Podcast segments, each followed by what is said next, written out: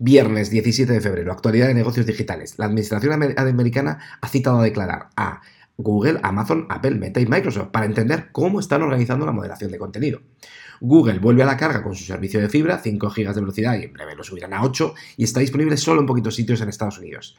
Han hecho el análisis de cuánto le va a costar competir con Microsoft en el gasto en la nube, en computación, en entrenamiento y tal, y se va hasta 30.000 millones de dólares.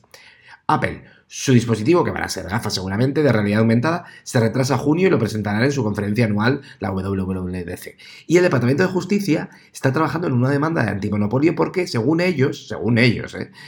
el, sistema operativo del móvil favorece las aplicaciones de, Apple y los productos de Apple versus los demás, según ellos, ¿eh? para dar da que pensar en 2023. Amazon quiere saltarse la cadena de distribución europea para comprar los productos directamente a las marcas. La unidad internacional de Amazon ha perdido 7.700 millones en el 2022 y la Unión Europea quiere investigar la compra de Rumba por parte de Amazon, 1.700 millones, preocupada por temas de privacidad y le ha enviado a Amazon pues, las típicas preguntas preliminares. El resto de unicornios.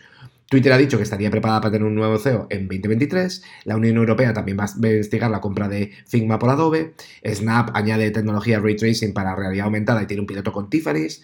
Todo, ya no está nada de moda, todo lo que sube baja. Las apps de inteligencia artificial que cogían tu selfie y lo hacían como si fueses em, una peli de ciencia ficción. Resultados trimestrales. Cisco crece en ingresos un 7%, el, el beneficio ha caído otro 7%, y eleva las perspectivas de crecimiento para el siguiente trimestre. Shopify aumenta ingresos un 26%, pero rebaja las expectativas para el siguiente trimestre. Nubank, el neobanco brasileño que está respaldado por Warren Buffett, consigue un crecimiento de 128% y empieza a ser rentable. Las acciones han subido un 5%. Twilio ha caído un, 22%, ha crecido un 22% en ingresos y con muchos más clientes, un 13%. La acción ha subido, pero recuerda que esperaba ver resultados y ha habido despidos. Con lo cual, eh, incluso va a hacer un, plan de recompra de acciones. Roblox remonta su mini crisis y, la acción sube un 25% y, y Roku se mantiene plano en ingresos. Hasta mañana.